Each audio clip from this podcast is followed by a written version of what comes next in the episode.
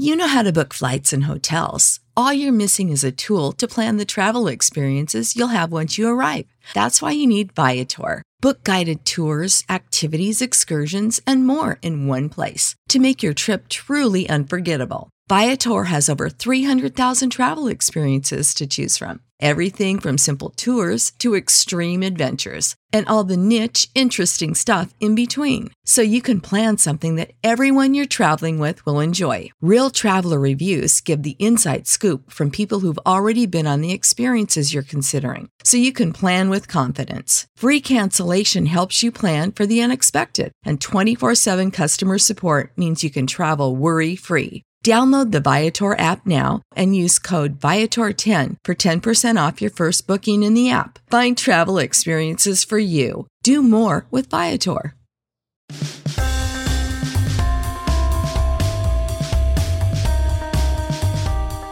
An opportunity today to sit down in the Marlins clubhouse up in Jupiter with shortstop JT Riddle. Um, JT, appreciate you joining me today. And just want to kind of start by telling your story a little bit. Um, obviously, Marlins fans have gotten to know you over the past couple of years, but uh, just what some of your interests are and, and kind of how you grew up with the game. You are a proud Kentucky boy, is that correct? That is correct. All right. So, so take me through a little bit of kind of you sort of growing to love the game. Um, you know, when you were growing up in Kentucky. Uh, yeah, you know, I grew up uh, in know, not that big of a town uh, back home, and just grew up, you know, around the game. Uh, you know, my family and everybody, you know, they all, they all, all my older cousins and uh, family members and everybody, you know, played sports. So I kind of, I was kind of one of the younger, I guess, cousins um, on my mom's side of the family, and you know, we always grew up playing wiffle ball. My grandparents lived on a farm, so we always, you know, at Easter's and Christmases and Thanksgivings and everything, you know, we found ourselves out in the yard playing wiffle ball, Mm-hmm. and uh, you know, of course, you know, just kind of thinking back to those days, you know, out in the backyard playing wiffle ball, playing, you know, whatever it was, throwing football, anything outdoors, and uh, it was, you know, it was a lot of fun, and just kind of think back to those moments, it kind of got me into, you know, wanting to play ball and everything, and then of course, you know, my parents, you know, my dad, you know, was an athlete, and uh, of course, my mom's side of the family. Um, both sides of the family were very athletic, and then my stepdad was probably the biggest influence. He was my coach throughout all my life, and uh, you know he coached me in everything from t-ball to you know minor league to little league to you know summer balls all the way through high school, and uh, he was probably my biggest influence on getting me better at the game and just helping me along the way. A couple of questions on that. First thing, and I know you're a huge uh, Kentucky basketball fan, that shows up on your Twitter account at times as well. Um, so why the?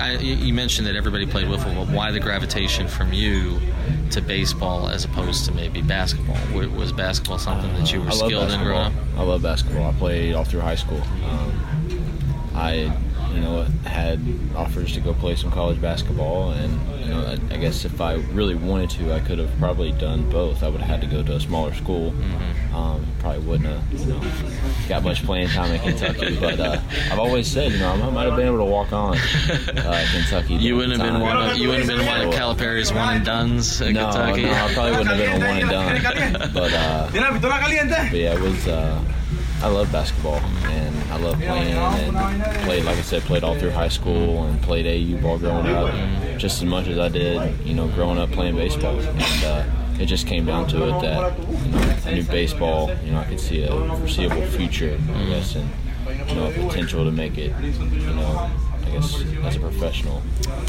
You, you, playing bas- playing you, baseball. you mentioned your stepfather being a big influence all along the way and coaching you all the way up. Sometimes for, for some kids that can be a, a bit of a challenge at times, particularly if you're hearing the same voice over and over and over, you know, about the way that you play for many, many, many years. How did you kind of balance that relationship with him where obviously he's your stepfather, but he wants you to excel in the sport? Yeah, you know, he came into my life really early, and uh, it was a great relationship.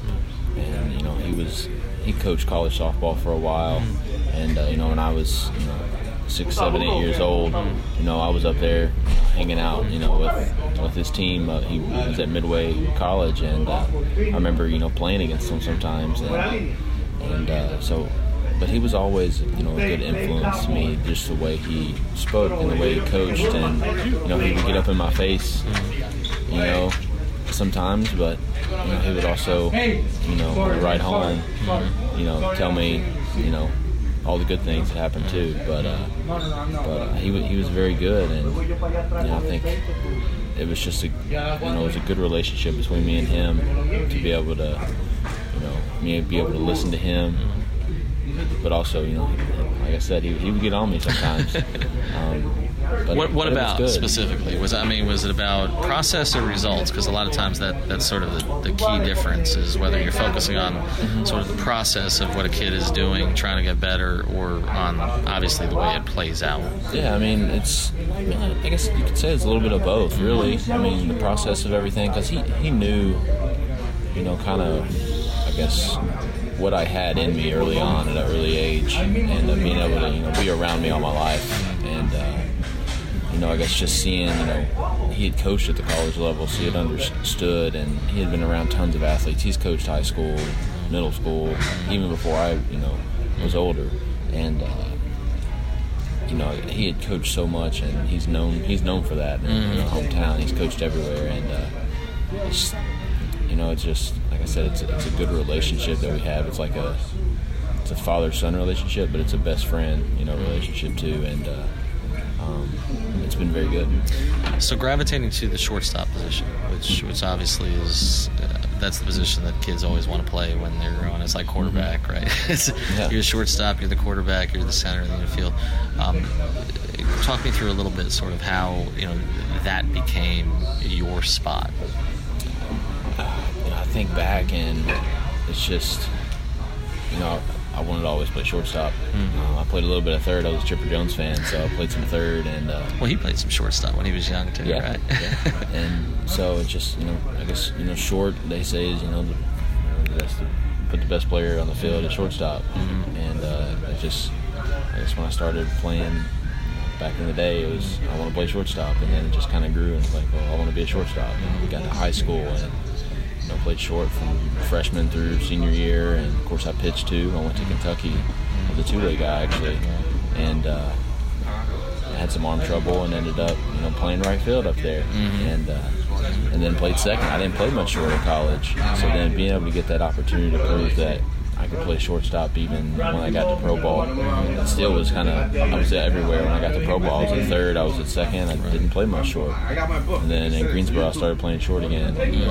Dave Berg was the manager that year. And, he was he was great. And he said, I remember him basically. He's like, I'm going to play him at shortstop. And I just I think back to that day, and I haven't played much much anything else much anything else uh, since then. So I kind of you know thank him a lot too when it comes to you know giving me the opportunity to play short and prove that I can be a shortstop.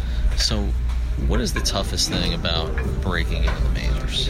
Is it is it the I mean, for a lot of guys, it's an ability thing. For a lot of guys, it's just sort of fighting through the mental frustrations of what this game presents to you, and then doing it in the settings that are not like this, right? So, for for you, what was what was sort of your timetable to break into the majors? Did you hit it? Were you and, and sort of how did that play out? I think early on was you know my timetable was kind of I want to progress. I want to build every year. I want to move up a level every year from rookie ball. The next year I want to be in low A. The next year I want to be in high A. I want to be able to move up. I don't really want to repeat. Mm-hmm. I didn't want to repeat anything. And uh, that was kind of my mindset and my goal was to just move up. And then when I finally, I guess in 17, when I got the call, it was, of course, a dream come true for me. But then you think about, you know, I guess everything you've done to build up to that point, and it's like, man, this game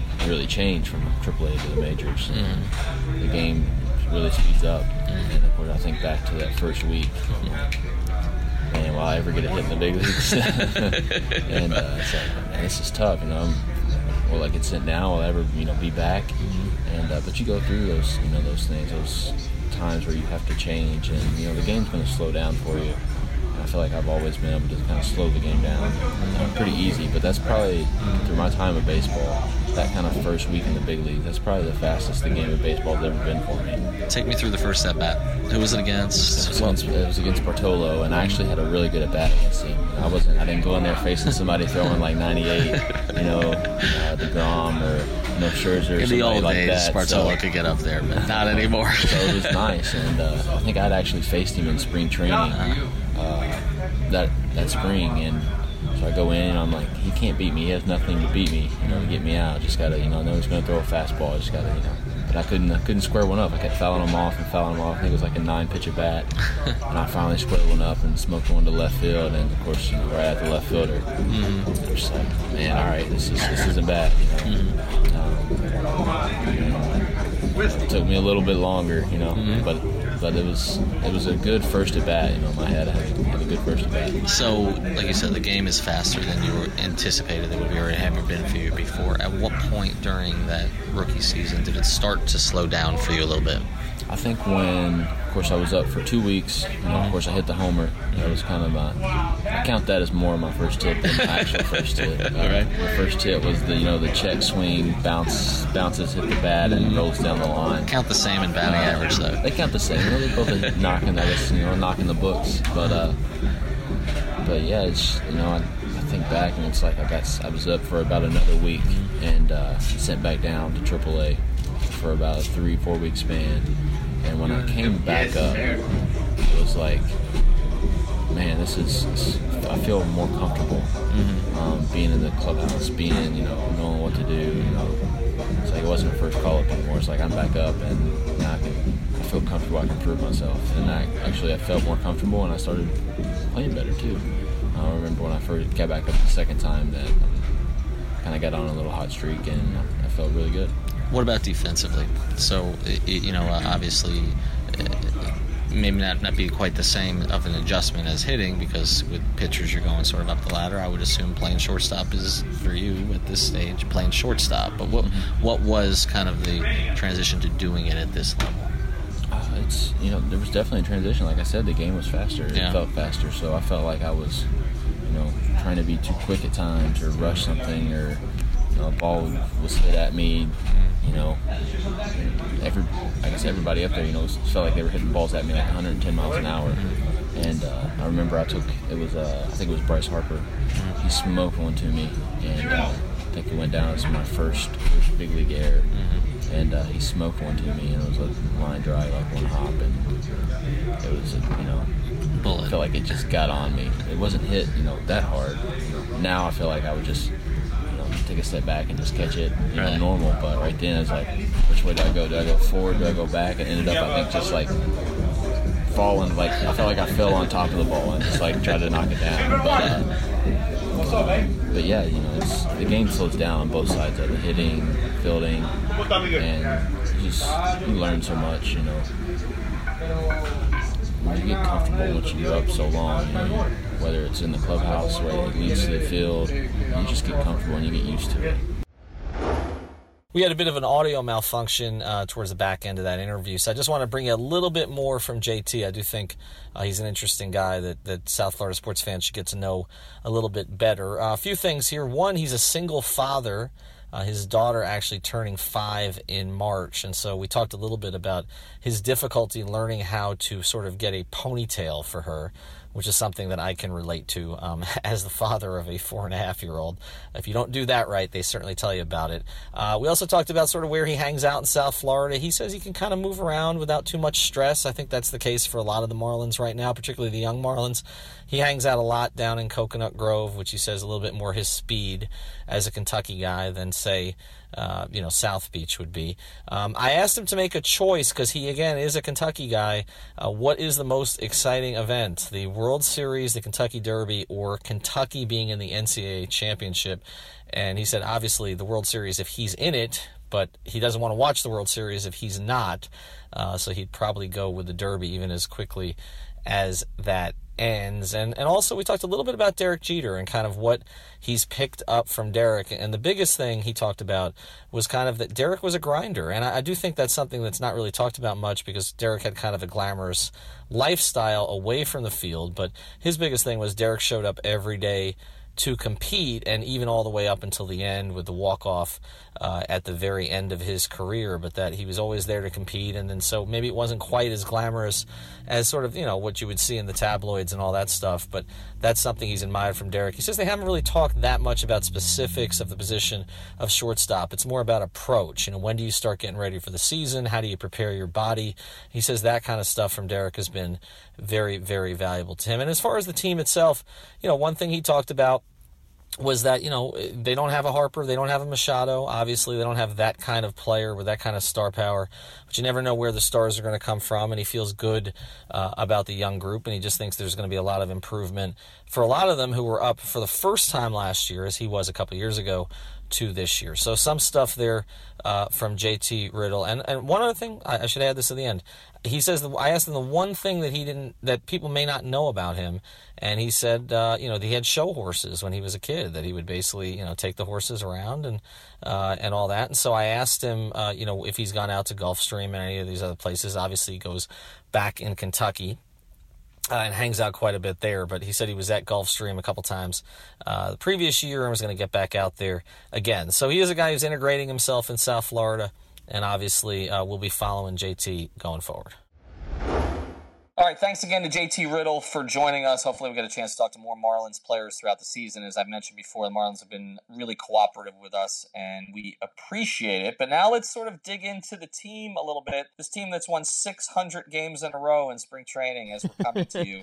Uh, they they're an absolute juggernaut. We know how spring training translates into the regular season. It's a direct correlation. So we're expecting 125 wins. I agree this season at the very least. But yeah, let's dig into where they are because I think Chris, you and I had Mike Hill on the pod, and you know the president of baseball operations for the Marlins, and and I think both you and I were kind of impressed by sort of the clarity of his vision, um, which is something I think we're, we're trying to get from a couple of the other teams here. That doesn't mean it's going to work necessarily. It doesn't mean that necessarily they'll pick the right players, but at least I sort of understand the philosophy. But we're not really going to look long term here. Uh, we're going to look at this season. And our guy, Craig Mish uh, from Swings and Mishes, you check out his podcast. He has Jeremy Taché and Michael Sandbeek on there quite a bit as well. You know, Craig has talked a lot about how this is going to be an absolutely miserable season um, in terms of, you know, a transition you know, from kind of where they were last year, where they had a few more veterans, and now they're kind of moving towards, um, you know, a situation where, you know, they're probably going to be trading off even more of these veterans. I mean, we talk about the five core guys with Mike Hill, you know, the three outfielders, you know, Dee Gordon, JT Realmuto. But now, you know, you, you have a couple other veterans, right? So you've got Martin Prado, who's going to play a prominent role. You've got you brought in Neil Walker for one year uh, to play a couple of different positions. You've got Starlin Castro, you know, at second base, possibly hitting third this season. I don't know that those guys are going to finish the season with you too. So I, think, Chris, we got to take all of that into account as we sort of project how many games this team is going to lose this year uh, because I, you know the objective is not to win this season. Right and that's always a difficult thing when you're trying to figure when you're trying to sort of prognosticate in the near term. I, I guess um, to me the things that you can leave the season with that are that are sort of in the short term is tracking the development of the players that you feel like are going to be uh, part of the long term. And and you mentioned the winning a thousand in a row in spring training and i was trying to look at some of the underlying performances. I mean some of them it's like a player like miguel rojas who's 30 who's been around the team for a thousand years who's playing well, that's not really particularly important. It's really the prospects, how much they're playing, how much they're developing. I mean, hell, tracking the minor leagues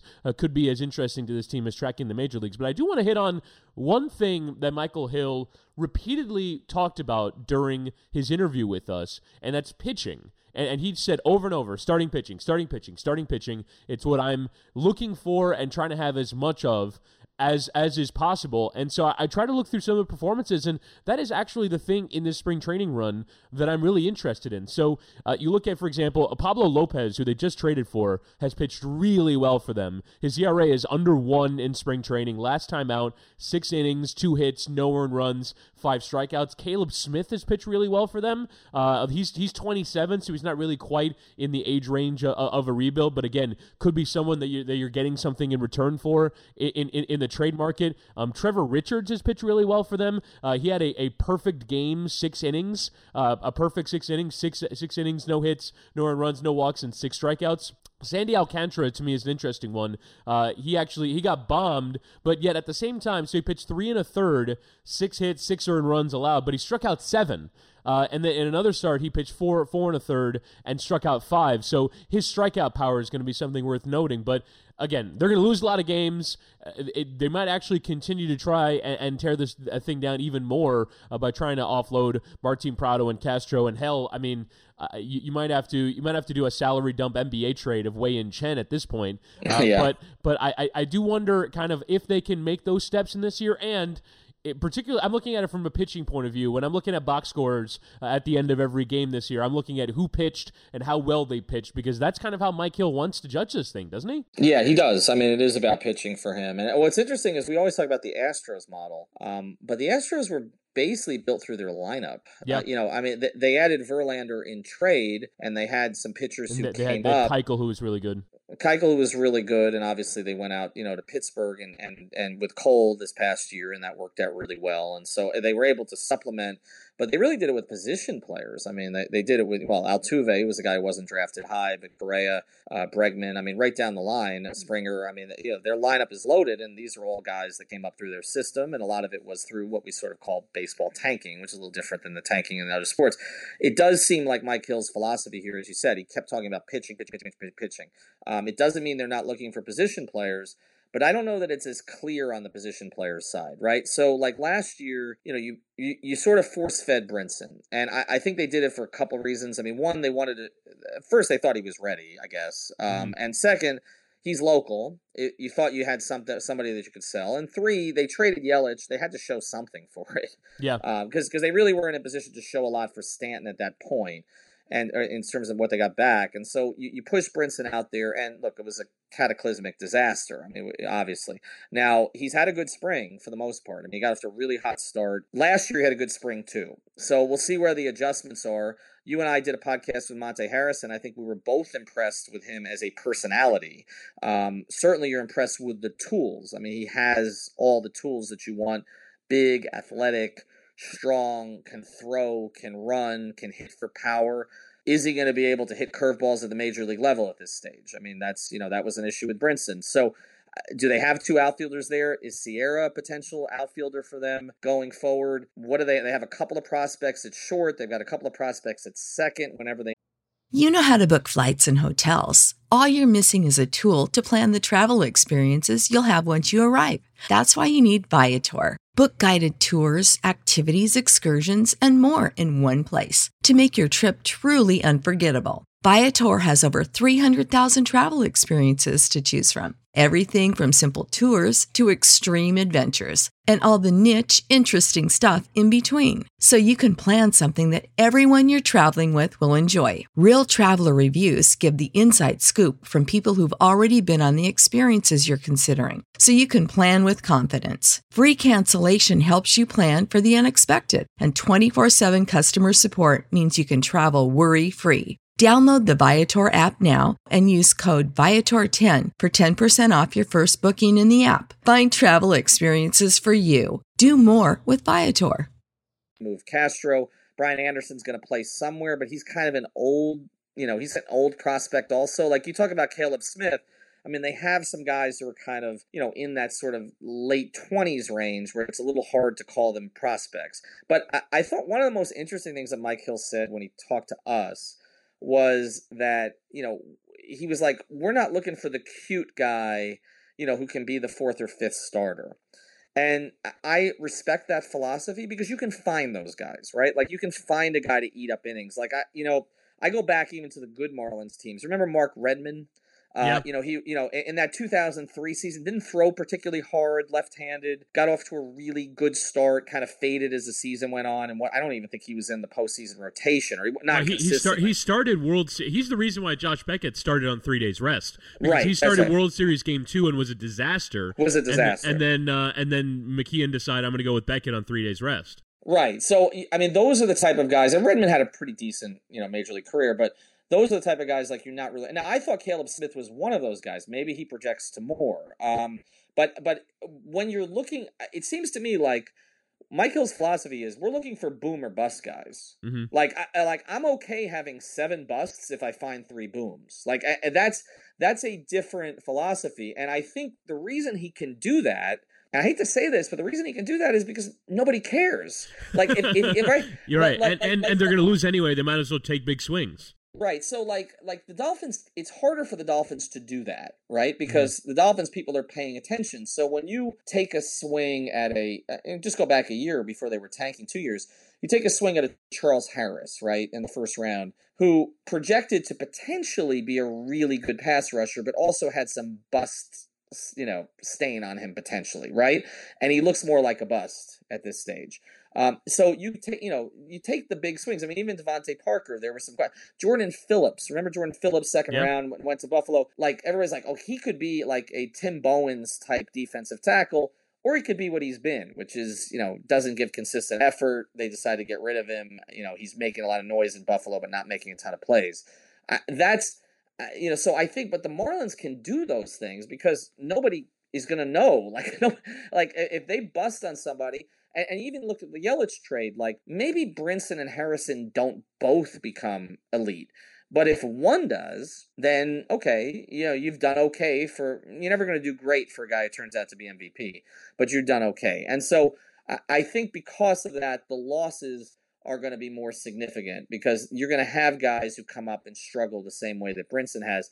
And the other thing with the organization is they're not always going to make a decision based on what's best for the field because they still want to make sure like they don't want to bring guys up too soon because they don't want to lose the year of you know control and you know all the things that you know Sampson and Loria rightly so used to get banged on about. But I mean this regime's going to do the same thing because I, you know you don't if you're not if you're not trying to win 90 90 95 games then why waste the service year? It's like burning a red shirt year mm-hmm. you know it, it doesn't make sense. So uh, but look I I think they're probably going to lose 100 um, I think a couple of pitchers could survive, uh, uh, could surprise. I guess this would be my question for you. What what qualifies as on field success this year? To, to you, if I was to say you come out of 162 and this happens, you're not making the playoffs, you're not making a wild card run, etc. But this happens, this would make it a success. What is that? Uh, it, for me, it's the sign of core players uh, starting to emerge. It's Lewis Brinson having a good season. It's a few midseason call-ups, having good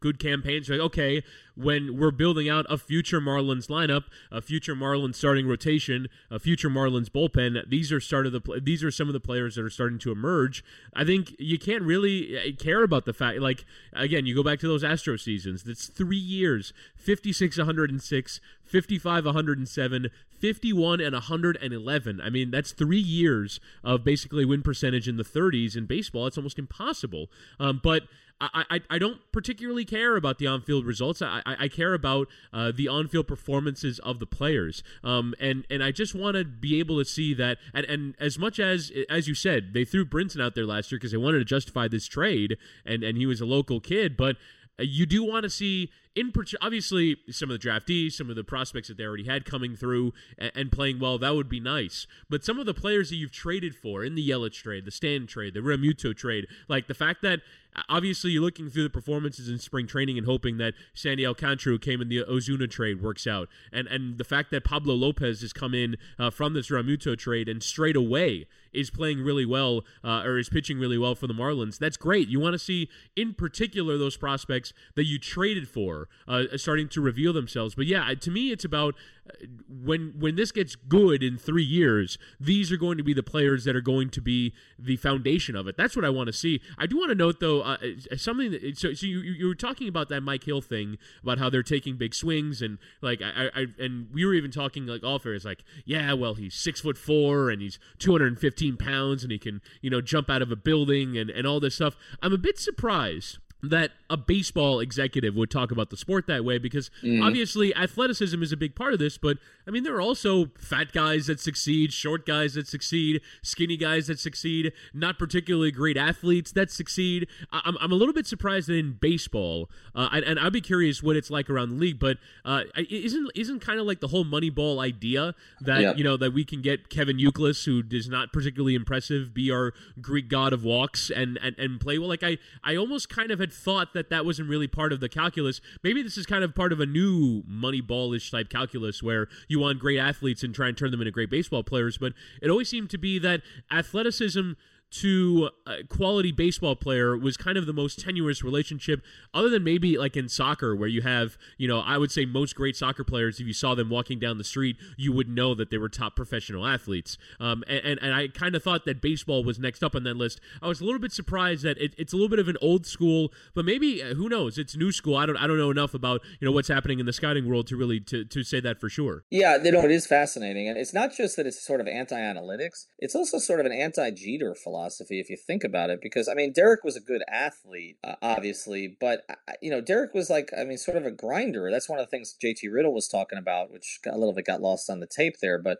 uh, you know, that Derek was sort of a grinder. He he wasn't necessarily um uh, you know what mike hill is describing like yeah I, I, think derek was six two right and again good athlete um but not like an uber athlete and, and what what uh you know what kind of mike hill's talking about is yeah, we're going to go get a bunch of you know football and basketball players, throw them out on the field, and see if they can hit a curveball. Now, maybe I'm simplifying it a little bit too much, but even when he talks about pitchers, like uh, his the whole thing, have you seen how tall our pitchers are? Yeah, like six five, six six, six seven. Um, you know, now now the Marlins have done that before. They had some guys like a Chris Volstad. Okay, remember him? Like a lot of right. I mean, and it didn't convert. Um, and so that's why I'm saying, like, uh, ultimately, we can talk about philosophy, and I, I like the clarity that Mike Hill speaks with. Um, I, I again, it's something I want to hear from the Dolphins and the Heat, frankly, going forward. But uh, but that doesn't necessarily mean you're going to pick the right guys. Okay, and that's you know you're identifying athletes and, and look when you're trading for like the shortstop prospect in the Stanton trade, the Devers kid, right? Like, what was he, 18, 19 years old? Mm-hmm. Like, you don't know. I mean, I, yeah. we talk about how hard it is to project in the NBA when guys are one and duns. Okay, like baseball's harder. Like I you you you know I mean first thing I mean the skill sets are more difficult to identify, but also then you know he's going to bump around in the minor leagues for four or five years. Like what happens to him in his life during that? Right? Does how does the frustration of the game get to him and all that? I mean that's it, it uh, mentally baseball is the most challenging of all the sports in my view and so you don't know how a kid's going to handle it. So what mike hill's doing is very difficult. What jeter's doing is very difficult. What gary denbo is doing is very difficult. I do have confidence in him based on a lot of the things that he's done in the past. But like uh, you're you're you're basically doing is he's uh, they're casting as wide a net as they can with the highest upside prospects that they possibly can knowing that a lot of them are going to bust it's just going to happen. And uh, but if you go back to the Marlins, like even ten years ago, okay, and I know you know we had Dan Jennings uh, on the pod with with Craig Mish, and I recommend you listen to it. But I, I was critical of, of, Jennings and others during that time when I was writing columns for the Sun Sentinel. This goes back even further because I, I guess my last year as a columnist for the Sentinel was 2010. But like in the 2000s, like after they won the World Series, like they drafted a ton of pitchers in the first three rounds. Mm-hmm. A lot. They're all like, they're all like high school pitchers, right? All and they all busted. Yeah. They all busted, like to varying degrees. I mean, uh, there were a couple that hit okay. I mean, we we recently saw Kevin Olson arguing with our Slim from Ballscast at a watch party at Duffy's where he was arguing NBA until we realized it was Kevin Olson. Um, but and, and, he was saying that people that don't that haven't played baseball don't know anything about baseball and couldn't possibly do. Or no, it, was it? It was Scott Olson. It wasn't Kevin Olson. It was Scott, Scott Olson. Yeah. I'm sorry. There wasn't there Kevin Olson too. It was Scott Olson. Yeah. Um, Scott. Scott. I, I did a big for Scott Olson back in the day. Yeah, it was Scott Olson, and he was kind of like you know Bruce you Springsteen. Played, you don't know anything. Yeah, glo- Bruce Springsteen, glory days uh, athlete. You know, sit, sitting outside at Duffy's watching a Heat game, screaming at Slim.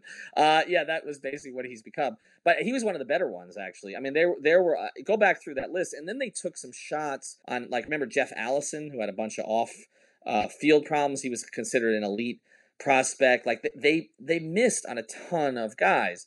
It's going to happen. Okay, it happened then.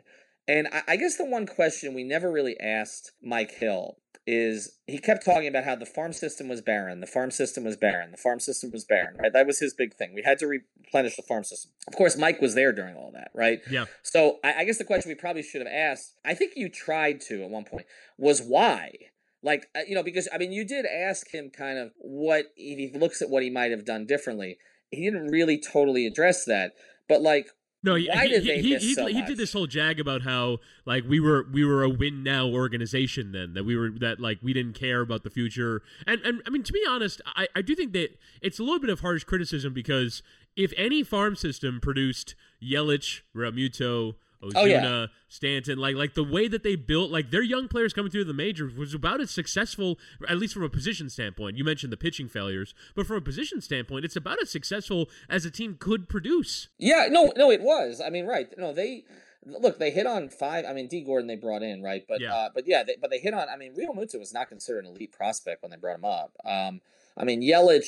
It's funny with Yelich. Yelich always reminded me of a Hermida comp, and he turned out to be obviously a much much better player. But what they always used to talk about with Jeremy Hermida, who by the way was eliminated in the first round of our most reviled athletes in South Florida That's history. too bad because he was reviled. he man. was revived, but ch- check that out. It's on Five Reasons Sports. We're counting him down. I mean, Jeffrey Loria is going to win this thing, but whatever. I mean, we're, we're giving it a shot. Heath Heath Bell might be second.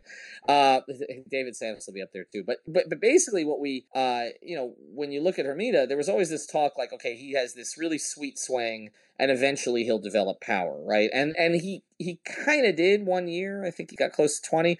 But even with Yelich, our buddy Brendan Tobin like was mocking him how he would never hit 20 home runs Yeah. and got out of that ballpark and he's hitting 30 plus, winning the MVP.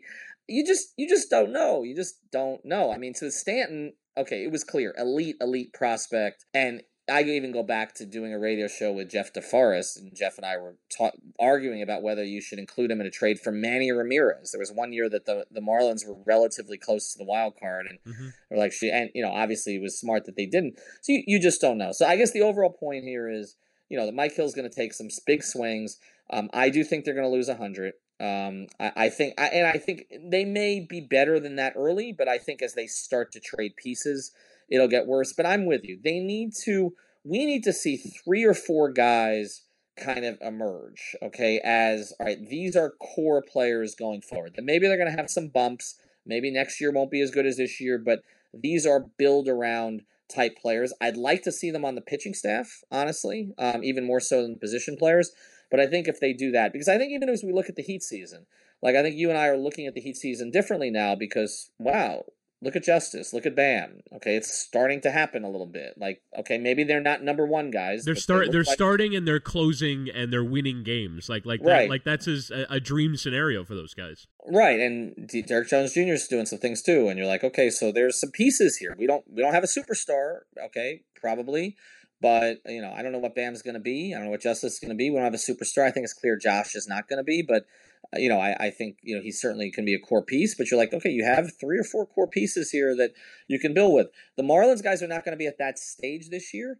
But look, if Monte Harrison comes up in June, okay, and he hits 12 bombs the rest of the way and, you know, hits at least 250 and plays pretty good defense and runs the bases well, you're like, okay, maybe you have something here. So I, I think, you know, Brian Anderson last year, nobody was talking about Brian Anderson before the year, and then he was a rookie of the year candidate. Okay, so we don't know. I think the thing we do know is the Phillies are going to be really damn good. okay. yeah. Right? Okay. The Nationals are probably going to be pretty good, although obviously they've taken some major hits. I don't know with the Mets. It depends on what pitching they trade off. I, the lineup's still not great.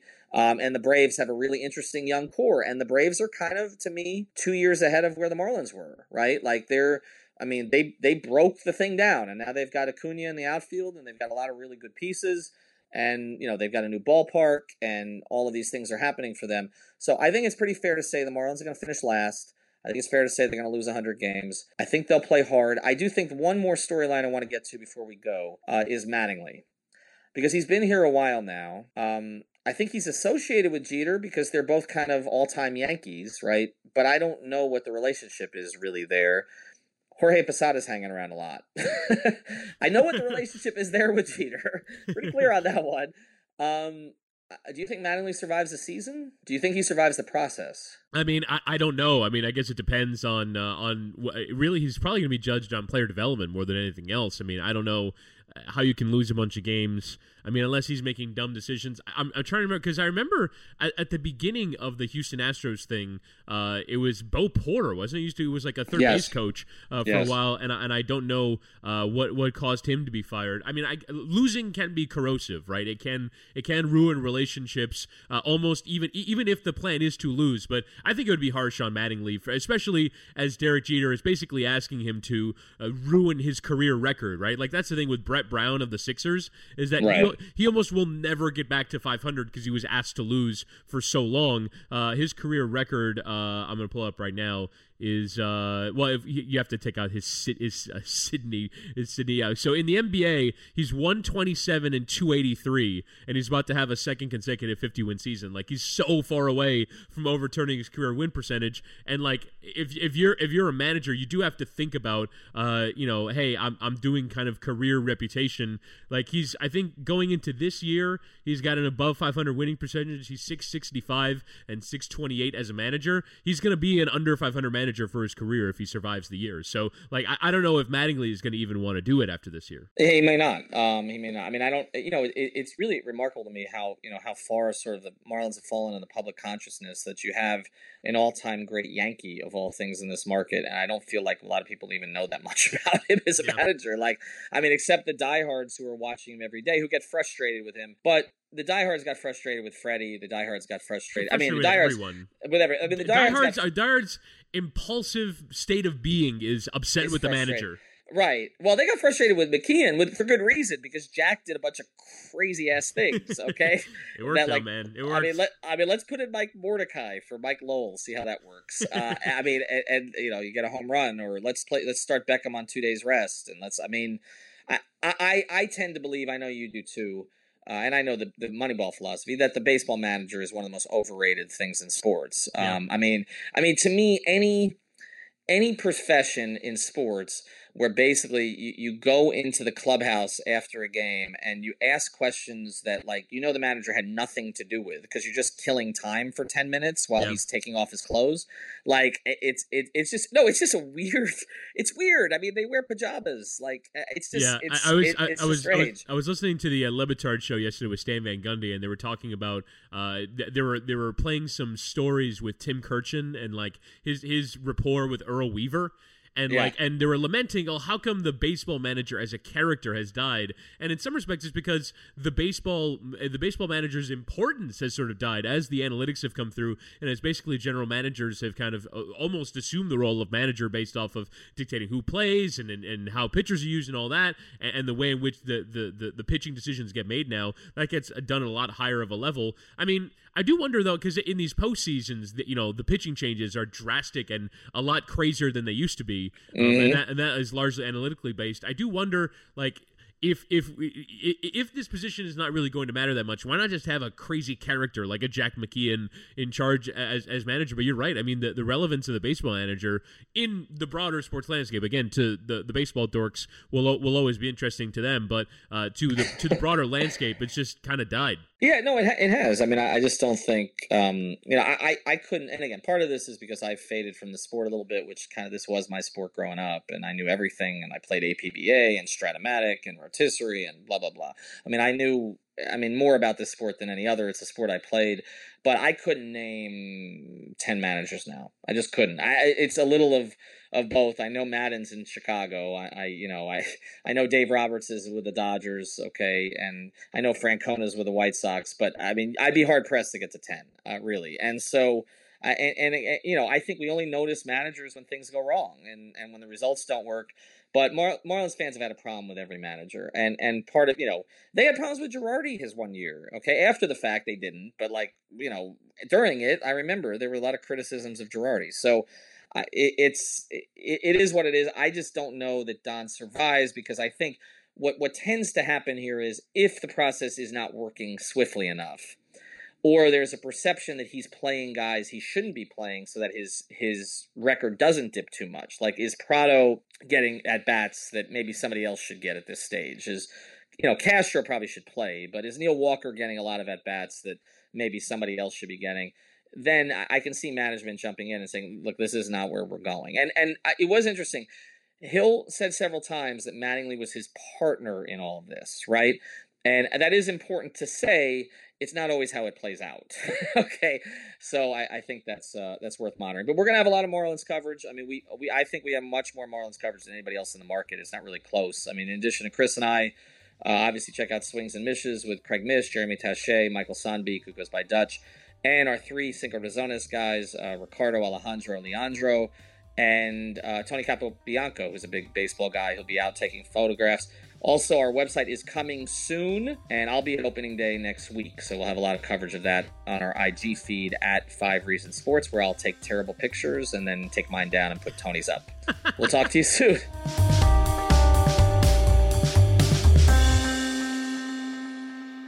Thank you for listening to the Five Reasons Podcast. Thank you so much. You know how to book flights and hotels. All you're missing is a tool to plan the travel experiences you'll have once you arrive. That's why you need Viator. Book guided tours, activities, excursions, and more in one place to make your trip truly unforgettable. Viator has over 300,000 travel experiences to choose from Everything from simple tours to extreme adventures and all the niche, interesting stuff in between. So you can plan something that everyone you're traveling with will enjoy. Real traveler reviews give the inside scoop from people who've already been on the experiences you're considering. So you can plan with confidence. Free cancellation helps you plan for the unexpected. And 24 7 customer support means you can travel worry free. Download the Viator app now and use code Viator10 for 10% off your first booking in the app. Find travel experiences for you. Do more with Viator.